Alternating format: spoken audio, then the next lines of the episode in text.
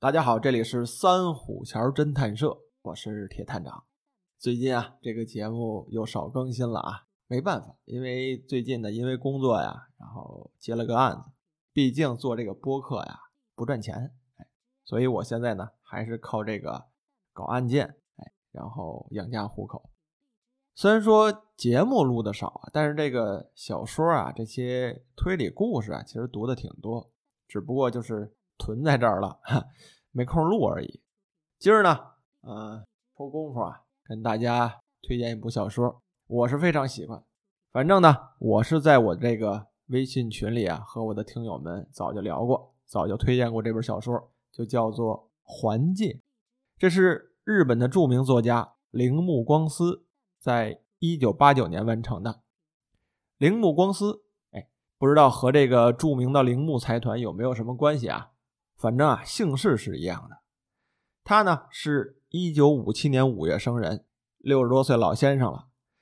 他最著名的作品啊，就叫做《Ringu》，翻译成中文呢就叫做《环界》。这本小说啊，是一部很著名的科幻小说。在这个科幻圈里啊，相当的有名。在当年出版的时候，就有点像《三体》一样风靡全球。随后呢，这部小说啊被拍成了电影，电影的名字啊叫做《The Ring》，上映日期呢是在一九九八年的一月三十一号。随后这部电影啊就引入了咱们国家，当年啊还是那个 DVD 的时代。这部电影的名字。被翻译过来啊，叫做《午夜凶铃》。哎，我想听到这个名字，会有很多人恍然大悟。这不就是那个著名的鬼片吗？贞子的故事。这电影大概讲的是什么呢？我给您简单先描述一下啊。有一个女人啊，被人给害了，扔到这个井里面。然后十多年过去之后啊，这个女人呢，熬成了一个女鬼，就从这井里面啊。慢慢的爬出来了，然后呢，又从这个电视屏幕里面往外爬，爬出来之后啊，吓唬人玩。特别是这个女鬼啊，从这个电视屏幕里爬出来这个镜头吧，我想很多的朋友都熟悉。即便说很多人啊不喜欢看这个鬼片这个情节，我想您也听过，这就是《午夜凶铃》这部电影最有名的情节。但是说了这么多，我为什么说把这个《午夜凶铃》的名字放到最后才给大家讲呢？就是因为这个小说和这个电影啊，完全俩概念，可以说是完全两回事电影里演的啊，真就是一个鬼故事，有点跟这个《聊斋》一样，大晚上没事吓唬人玩。而这个原版小说呢，我是觉得比较硬核的一个。科幻故事，就比如说它这个名字，它叫 Ring，哎，就是 R I N G，英文翻译过来呢就是环的意思。在咱们这儿呢，哎，这个书名起名就叫环界，我觉得都没问题。但是午夜凶铃这个名字一听吧，就是一个纯粹的鬼片按这个字面意思来讲吧，就是这个大半夜的时候，晚上家里这个电话响了。当你接起这个电话的时候，这里面啊有一个女鬼的声音，嗷嗷在叫唤。哎，这就是这个名字的由来。回想我当年啊看的是这部电影，当时朋友们啊口耳相传，都说这好看，够吓人。看完之后呢，特别是到了晚上，不敢睡觉，不敢照镜子，更不敢一个人出门。特别是一个人躲在家里看电视的时候吧，怕闹鬼。而且要说一点啊，那个时候的电视信号啊不好，不像咱们现在是这种数字信号。那个时候看电视啊，靠的是天线，所以赶上这个信号不好的时候，这电视屏幕啊常会出现这个雪花。一看见这个雪花，完了，就马上能想到这个女鬼那个。贞子啊，从这个电视屏幕里爬出来的那段桥段，当年这部电影足够吓人。所以我那个时候啊，对于鬼片这个词儿，一提到想到的就是《午夜凶铃》这部电影呢，全长是九十五分钟十八秒。我可能啊，也就看了十八秒多，很多镜头啊都是扒着手指缝看的，就是觉得他从开场到听到这个音效的时候，就那么吓人。我呢？还是一个胆小的家伙，所以这电影啊就一直没看完过。为了做节目呢，我还上这个豆瓣上看了看，看的呀也是预告片也没说把它全看完了。所以从那个时候起到现在十多年了，一直就记着《午夜凶铃》啊是部鬼片但前不久啊，机缘巧合，哎，我就找到了这个。《午夜凶铃》原著小说，人家这个书上起的名字啊，叫做《环界》，没说叫《午夜凶铃》。我当时读过第一章之后啊，我才恍然大悟，我说这部小说不就是当年的鬼片吗？这才给对上，然后啊，就一直往下看下去了。等第一本读完，我就发现问题了，这小说是一个科幻故事。完全没有这个女鬼吓人的描述。这还是一套系列小说，一共四本。我可以说啊，一口气儿两天多的时间就给看完了，特别好。它这里面的故事啊，讲的还不是那种太空科幻，不像那个《三体》那种天马行空的太空故事。它实际上呢，讲的是一种未知的病毒。从这个病毒产生到传播的一系列的故事，而且我最喜欢的描写啊，是它里面推理调查那段，就是头一部小说。这个主人公呢是名记者，他和他的朋友啊一同去探究这个病毒是怎么产生的，怎么传播的。这里面啊就有一段推理的过程了，在这书里啊都是长篇的对话描写，他给你讲啊。这个对于诅咒啊、离奇的死亡事件等等这些吧，该怎么分析？怎么对于这些不可能的想法给予一个可信的说法？就比如说啊，这书里面描写了主人公呢发现了一段视频内容，这个内容呢里面是比较抽象的画面，哎，也有一些写实的画面，而且在画面的播放过程中啊，还总是一闪一闪的。经过多方查证之后啊，这书里面给了一个推断，说这段视频内容啊，它并不是靠这个机器拍摄下来的，而是靠一个人的眼睛看到的画面，通过人类的记忆实体化了，成为了这段视频内容。当时我读到这段的时候吧，哎，明知道这事儿不可能。但是通过书里面之前的这种铺垫呀，费了大量的笔墨进行描写，就觉得这个想法吧，有点可能。虽然说是一个相对怪异的结论啊，但你觉得吧，好像似乎真的有可能发生过。有了这个想法之后吧，就算掉进作者的陷阱里面了。随后的小说啊，还有更多匪夷所思的想法。这里面呢，还会掺杂一些生物学呀、遗传学方面的内容。就这样一设置，你更觉得之前这些吧离奇、不可能的想法，真的会在现实中发生过。这四本书啊，还挺厚实，我当时读起来啊就没停，两天多读完的。书里面大概讲什么呢？我简单跟您说说，不剧透。您明白明白这个小说的类型是什么样的？书里面精彩的部分啊，留着您一个人没事的时候，躲在这个漆黑的角落里，再点个小灯自己慢慢看，自己吓唬自己玩去吧。这小说呢，挺有意思的。说这书说的是什么呢？大概跟您说说啊，小说一开篇就描写了一个高中女学生在家写作业呢。大夏天的，这屋里面热呀。这小姑娘呢，就一个小电风扇，呜呜的吹着。这作业呀，是越写越觉得燥得慌，浑身难受啊。因此呢，他就跑到这个冰箱那儿，把这个冰箱门开开，吸点凉气儿，顺便呢，喝杯冰水。就这么一折腾啊，折腾过劲儿了，他就感觉这个浑身上下呀，哪儿都凉，顺着脊梁沟往上反凉气儿。说是这冰水喝多了吗？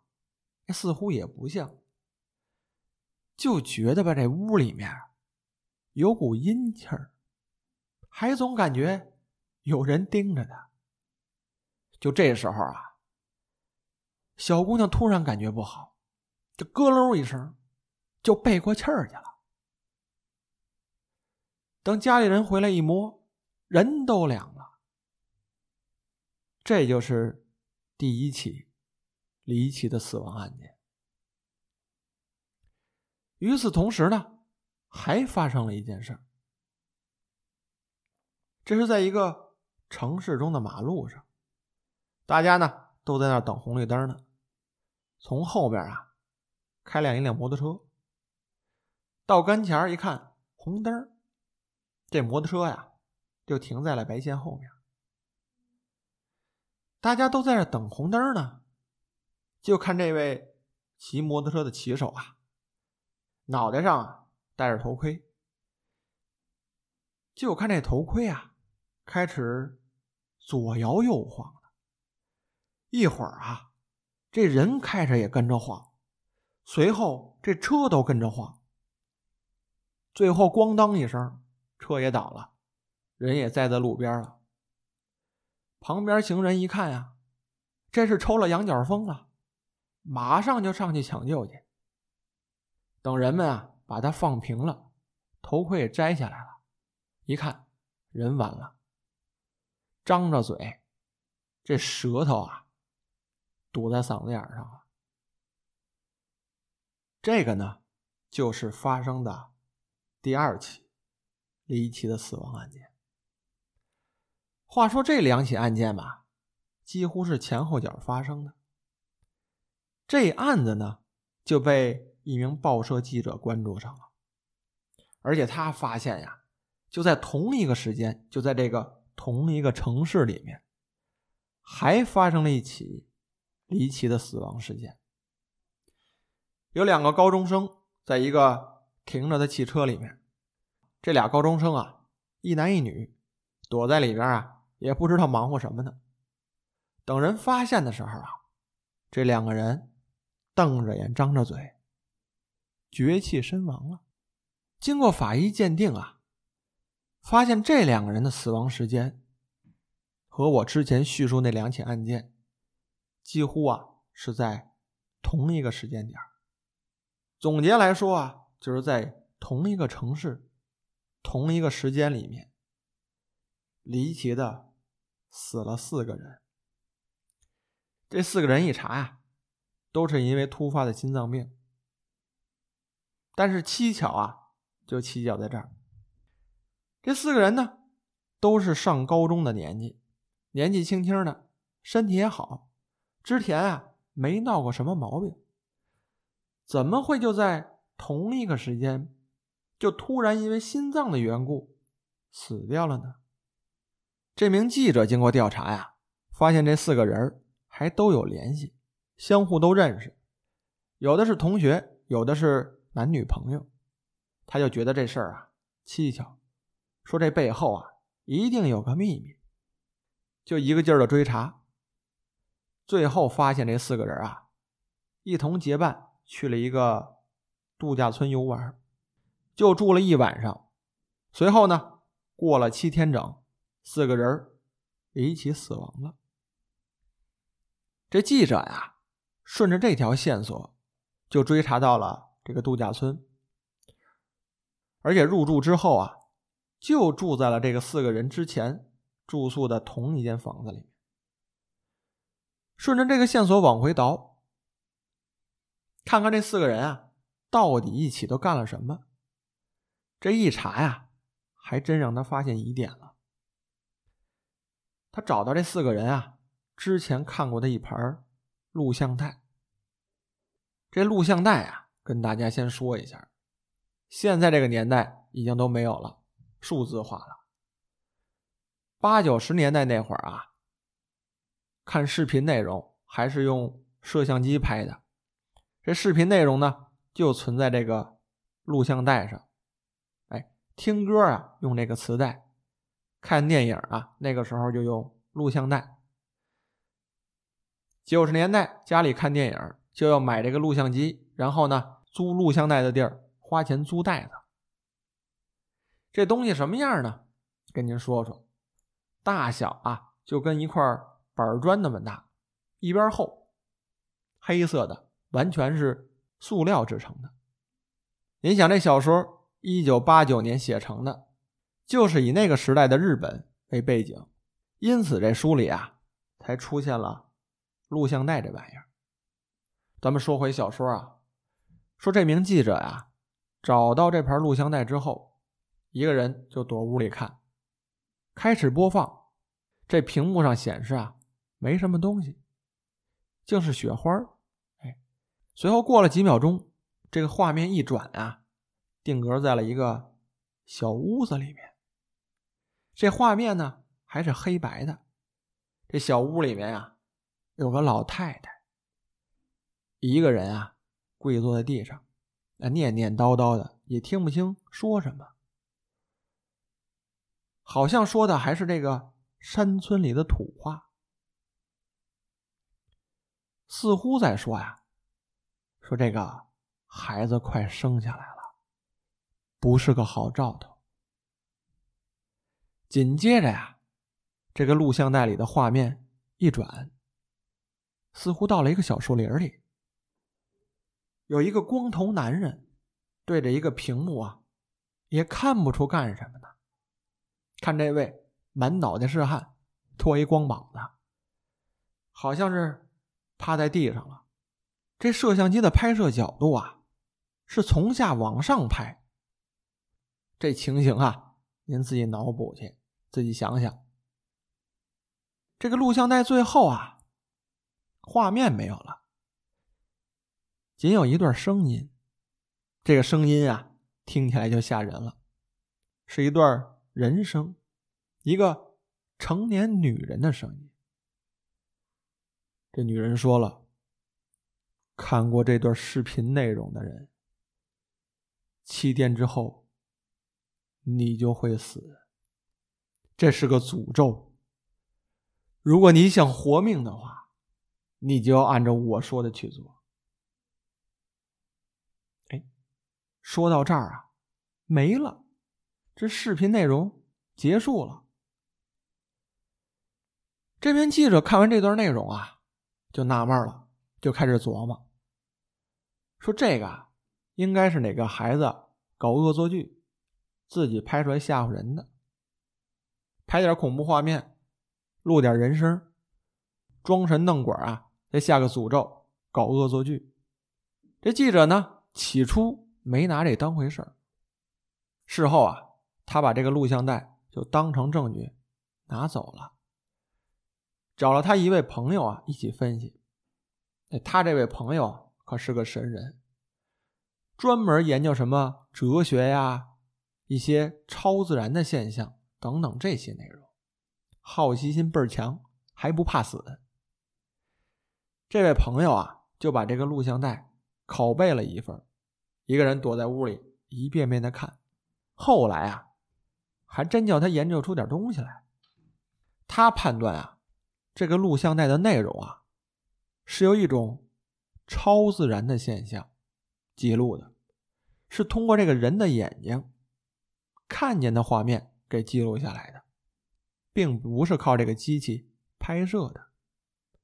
为什么说这个画面里面老是一闪一闪的呢？就是因为这个人眼睛啊，不定时的。会眨眼。小说中叙述了，正常统计了，这一个人啊，每分钟眨眼十余次。而且这个男女啊还有差异。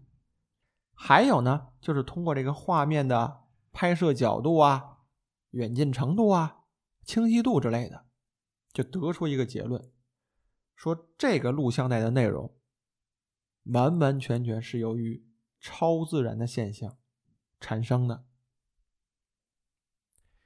一听这分析啊，这位记者心里就打鼓了，肝颤了。他心想了，说如果能出现。超自然的现象，那么那个七天之后的死亡诅咒呢？没准啊，真的会发生。而且那四个年轻的孩子啊，就是看过视频之后七天离奇死亡的。他还向他那位朋友求证了，说：“我看这个七天之后，我真的会死吗？”那朋友说了。没错啊，会的。不光你看了，我看了。七天之后我也完。嘿，咱俩呀就隔一天。您将这话一说出口，这位记者还能坐得住吗？这心想了，七天之后我就完了，怎么办呢？不能抵这儿眼睁睁的等死啊！这得查呀，要找出一个。破解的办法来呀！随后，这第一部小说呢，就围绕这个七天呀，这个记者和他朋友进行的一系列的调查。虽说这两个人查这个事儿吧，是个诅咒，是个封建迷信的事儿，但是全程的调查过程中啊，都是采用一种相对真实的调查研究的方向。这也就是我说的。推理侦破的过程，哎，绝对不会像这个《聊斋》一样四处闹妖精，什么穿墙之术啊、画皮之术啊，这些都没有。这描写过程啊，很像是一次很正规的那种科考调查，写的挺有意思。最后写到啊，说这两个人发现这一系列的事件呀，都是因为出现了一种病毒，而且这个病毒啊，是一种。超自然产生的这个病毒呢，最后定名为环病毒，也就符合这个书的书名 “Rain”。最后说到这两个人有没有在七天之后破解这个诅咒呢？有没有活下来呢？嘿，这个秘密啊，就留着您有空去读读书了。小说《环界》，环呢就是那个。环形的环，界呀就是世界的界，环界。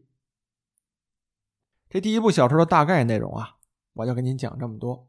小说一系列呢，四本，您可以留着慢慢的看。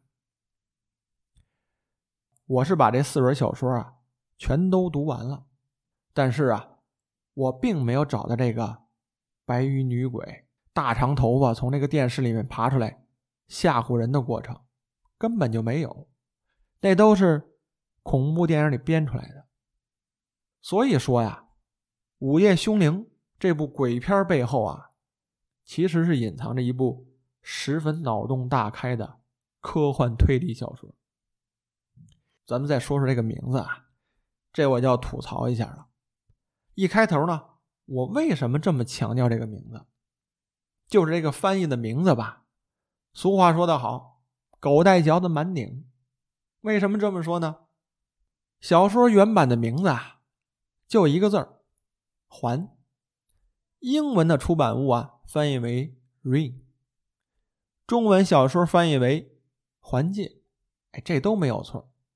依照小说的内容来讲啊，就是指这个病毒，一种可以无限复制、可令人往生的一种病毒，起名就叫 “ring”。这个没有错。后来这个小说改编成电影之后，哎，好好的一部科幻小说就变成鬼片了。电影啊，我也查了一下，一九九八年上映的时候，电影的英文名字就叫《The Ring》。我呢是大约两千年左右看的，哎，中文翻译就变成了《午夜凶铃》。这个名字啊。字面意思一出，您就能知道，午夜嘛，傍晚的意思。凶呢，就是凶杀案的凶；铃啊，就是铃铛的铃。午夜凶铃里面很重点的一段啊，描写这个男女两个人大晚上躲在家里不干正事儿，也不睡觉，突然间啊，这电话就响了。一接听，里面有一个女鬼的声音。随后呢，这俩人就把这个电视给捅开了，坐那看电视。看着看着吧，这电视里面有个女人出现了，大长头发挡着脸，一身白衣服，就在这个电视里面蹦蹦跳跳的，也不知干什么的。随后啊，这个人就从电视里爬出来了。当年看到这个画面呀。嘿，真吓人，真切的吓人！一到晚上啊都不敢出门，就躲在屋里面。就因为这个名字，一部鬼片差点让我误以为这部小说啊就是个无聊的鬼故事。要不是说机缘巧合呀，我就把它错过了。没想到十几年之后，我找到原版小说读完了，满足了。那好了，今儿啊推荐的内容就到这儿，跟大家推荐了一部小说，聊了一部电影，还讲了讲我的一段往事。那今天的节目啊就到这里，这里是三虎桥侦探社，我是你们的铁探长，我们下次见。